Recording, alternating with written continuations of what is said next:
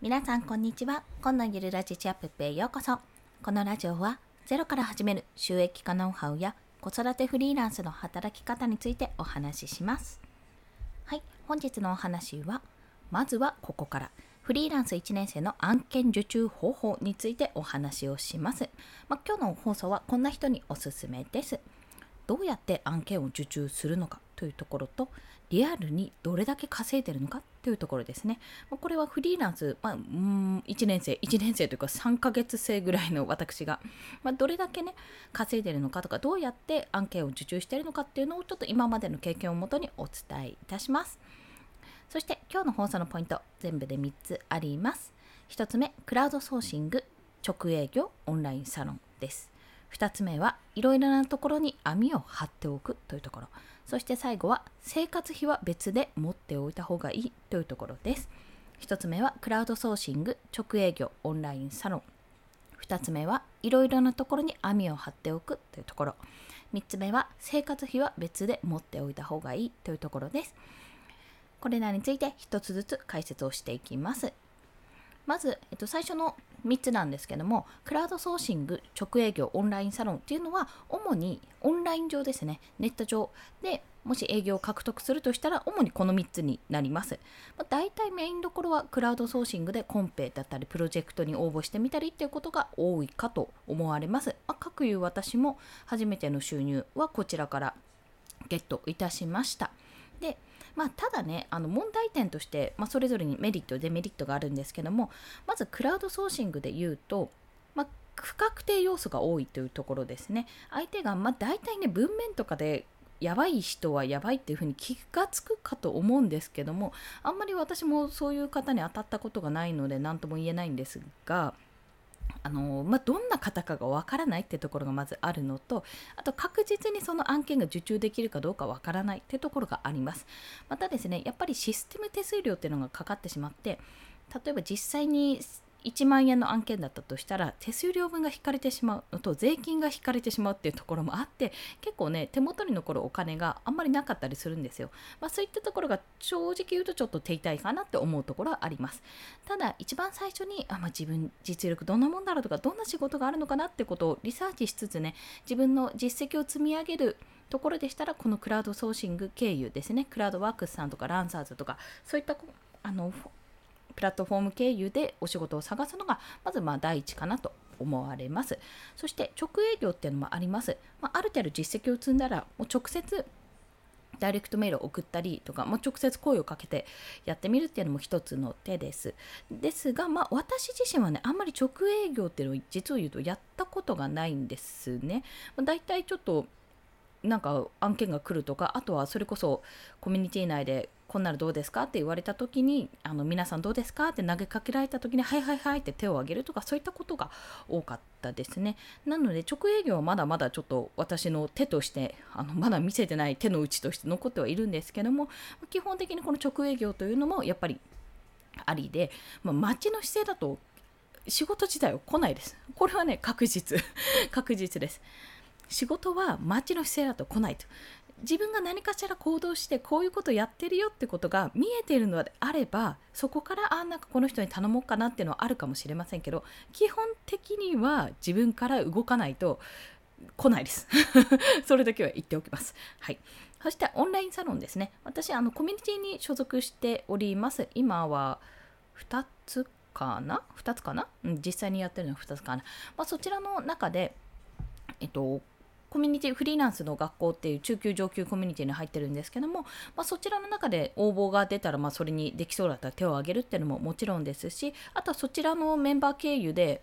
コンさんがコンさんがこれやってるって聞いたんでちょっとヘッダー作成してくれませんかとかそういった案件を直接受けることはありましたね。割とですねなので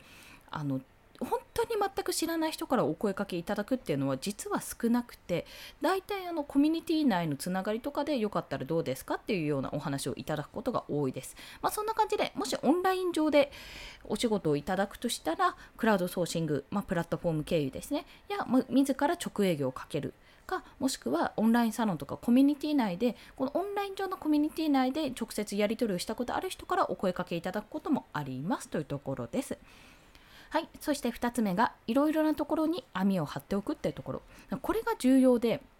ただただ仕事待ちの状態じゃ絶対に来ないっていうのももちろんですし結構ね露出はしといた方がいいです。というのも私自身それ全くもって知らない方からあの今回お話しいただいた案件は私が図解ツイートをここ1ヶ月ぐらいちょっとやってみて、まあ、いくつかリツイートしてもらってバズったっていう経験もあってそれをやったら図解の案件をいただいたんですよ。というような形でそこはやっぱりどこかしらに見かけてあこの人の図解いいかもっていうふうに思ってくださったからこそやあのお声かけいただいたと思うんですね。まあ、そんな形で例えばツイッターやってるのはツイッターでもそうですし、まあ、一応インスタとピンタレストもやってるんですが、まあ、そこはあまり露出が少ないかもしれないのでちょっと何ともなんですけども、まあ、結構音声配信もやってますしなんかいろんなところで自分ができる範囲での露出はしておいた方がやっぱりいいです。そうしないと、まあ、特にツイッターとか SNS だとあの発信すればするほどこの人こんなことやるんだってことが分かりますしどんなものを作れるのかどんな作品が作れるのかってことももちろん分かるし、まあ、その履歴書みたいになるんですよね。人柄が分かるっていうところがありますのでそういった意味でやっぱり SNS とかを含めていろんなとこに網を張っておく。ブログを作るとかまあ、音声をやってるとか、まあ、そういったことも踏まえてやってみると良いです。そして最後は生活費は別で持っておいた方がいいってところです。まあ、リアルに話すと私がここ数ヶ月で稼いだ金額、まあ、オンライン上で SNS からいただいたあの DM ですね、ダイレクトメールで経由でいただいた案件と、あと継続的にこれはオフラインです。知り合いとか私の母経由から頂いてる案件とか、まあ、そういったのも含めてここ3ヶ月ぐらいで稼げた金額が10 20いってないくらいなんですよね。12、15万近くは稼げたと思いますけどもそれでも月にまあ平均すると5万ぐらいなんですね。ってことは生活費は別で持っておいた方がいいっていうのがよくわかるじゃないですか。で私自身は育休中に今やってるので育休中だからこそ、まあ、そこの制度をうまく使ってるっていうところはあるんですけども例えば副業から始めるっていうのももちろんそうですしまたはあとは生活費をもう自分で貯金をいくらか持っておいて月にこれぐらい使うから最低限これだけは稼がないといけない。ってこれだけの違うな最低限これだけあればいいっていう金額をねちゃんと残しておいてだったらこれだけあれば例えば3ヶ月は自由にコンテンツが作れるとか半年は持つとかそういったね期間を決めておくと良いですね。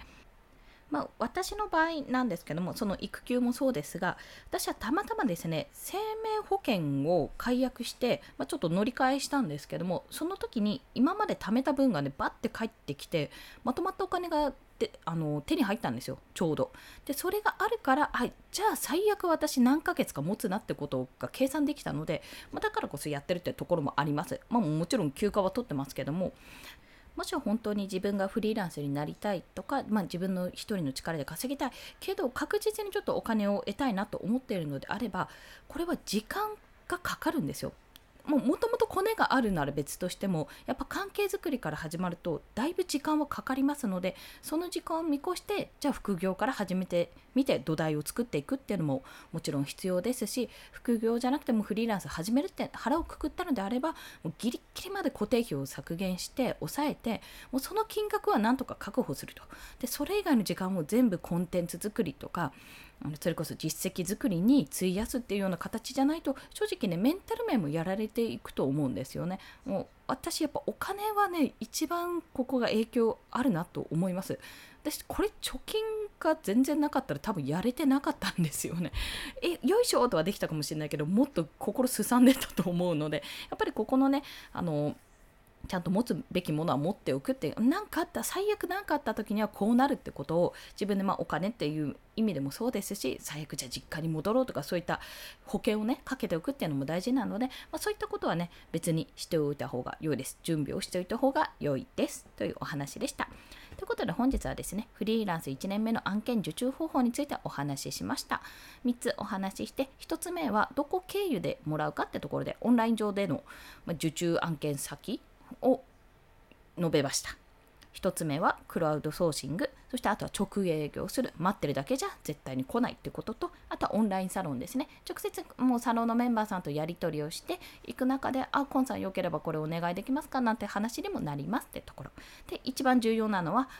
この2つ目、いろいろなところに網を張っておくってとこですね一つだけとかここだけでいいじゃなくてもう自分を露出した方がいいです。自分を発信していくことであこの人こういうことやってるんだなってことが目に留まるんですよ。でたまたま探していた時にたまたまヒットするってこともありますのでいろんなとこにとりあえず網を張って引っかかったら即ゲット。っていうような形でやっておいた方が良いというところです。そして最後は生活費。自分が最低限これだけは必要なお金っていうのは別に持っておいた方がいいです。これ貯金でもいいですし、まあ、バイトをしてるとか何でもいいんですけども、最悪実家に住むとかね、そんな形でも全然いいんですが、最低限これだけは必要ってことを取っておくことで、やっぱり心にゆとりが生まれますし、逆に言えばそれだけの期間の間に結果出せなかったら、もう一回会社勤めするとかアルバイトで食いつなぐとかそういったことを考えられるのでぜひ生活費をねやっぱお金はね持つべきものはお金というかもうどうやって生活するかって知恵なのでそこはしっかりと考えて保険をかけておくべきというところです。はいということで本日の合わせて聞きたいは、まあ、そんなフリーランスに必要なことをもっと知りたい、まあ、知識面スキル面とかでもどんな風なのものなのかっていうことを知りたいって思われている方にご紹介します。まあ、私も所属しているコミュニティなんですけども、フリーランスの学校、まあ、これ初級編の方ですね、動画講義の方のリンクと、また、あの、ボイシーで聞くフリーランスの学校という放送もしております。まあ、両方ともですね、無料でできます。そして、あのコミュニティの方に入るには中級編上級編入るにはもちろん入学金がね 入学金 面白いですねオンライン上なんですが入学金が必要になりますし案内が来るまでこの動画講義を受けるっていうねそれが一種の資格になっているとのことですので、まあ、そちらよろしければ聞いていただければなんかあこうすればフリーランスになれるのかなとかもうちょっともうちょっと詳しく知りたい。自分は独立するんだっていうふうに考えられている方はやっぱりこのまず初級編の動画を見てもらってそこで学んでもらってそこからおそらくねお知らせが来ると思うのでそちらで進んでいただければとまあその時に検討していただければと思います。これ結構動画動画編集とかそういったスキル面においてもライティング動画編集デザインとかいろんなものでいろんなところに網羅されていて、まあ、自分がどうしようかなと思ってる時にあこういう方法もあるんだってところに気づける部分もありますしボイシーの方では、上級編っぽいインフルエンサーを世界を世界観を発信するっていうあなるほどって思いながら難しいって思うようなねそんな講義も入ってたりするのでもしよろしければお試しください。それでは今日もお聴きくださりありがとうございました。この放送いいねって思われた方、ハートボタンもしくはレビューなど書いていただけると嬉しいです。また、スタンド FM では1日3放送しております。フォローしていただけると通知が朝昼晩と飛びますので、よろしければフォローもお願いいたします。その中ですね、今日は金曜日、金曜日に収録しておりますが、明日は土日、子供がいる、どうやって過ごそうなんてことを考えながら、今日も収録あと2本できたらな、できるかな、お迎えかな。まあ、そんな形で今日もコツコツ頑張っていきましょう。コンでした。では、また。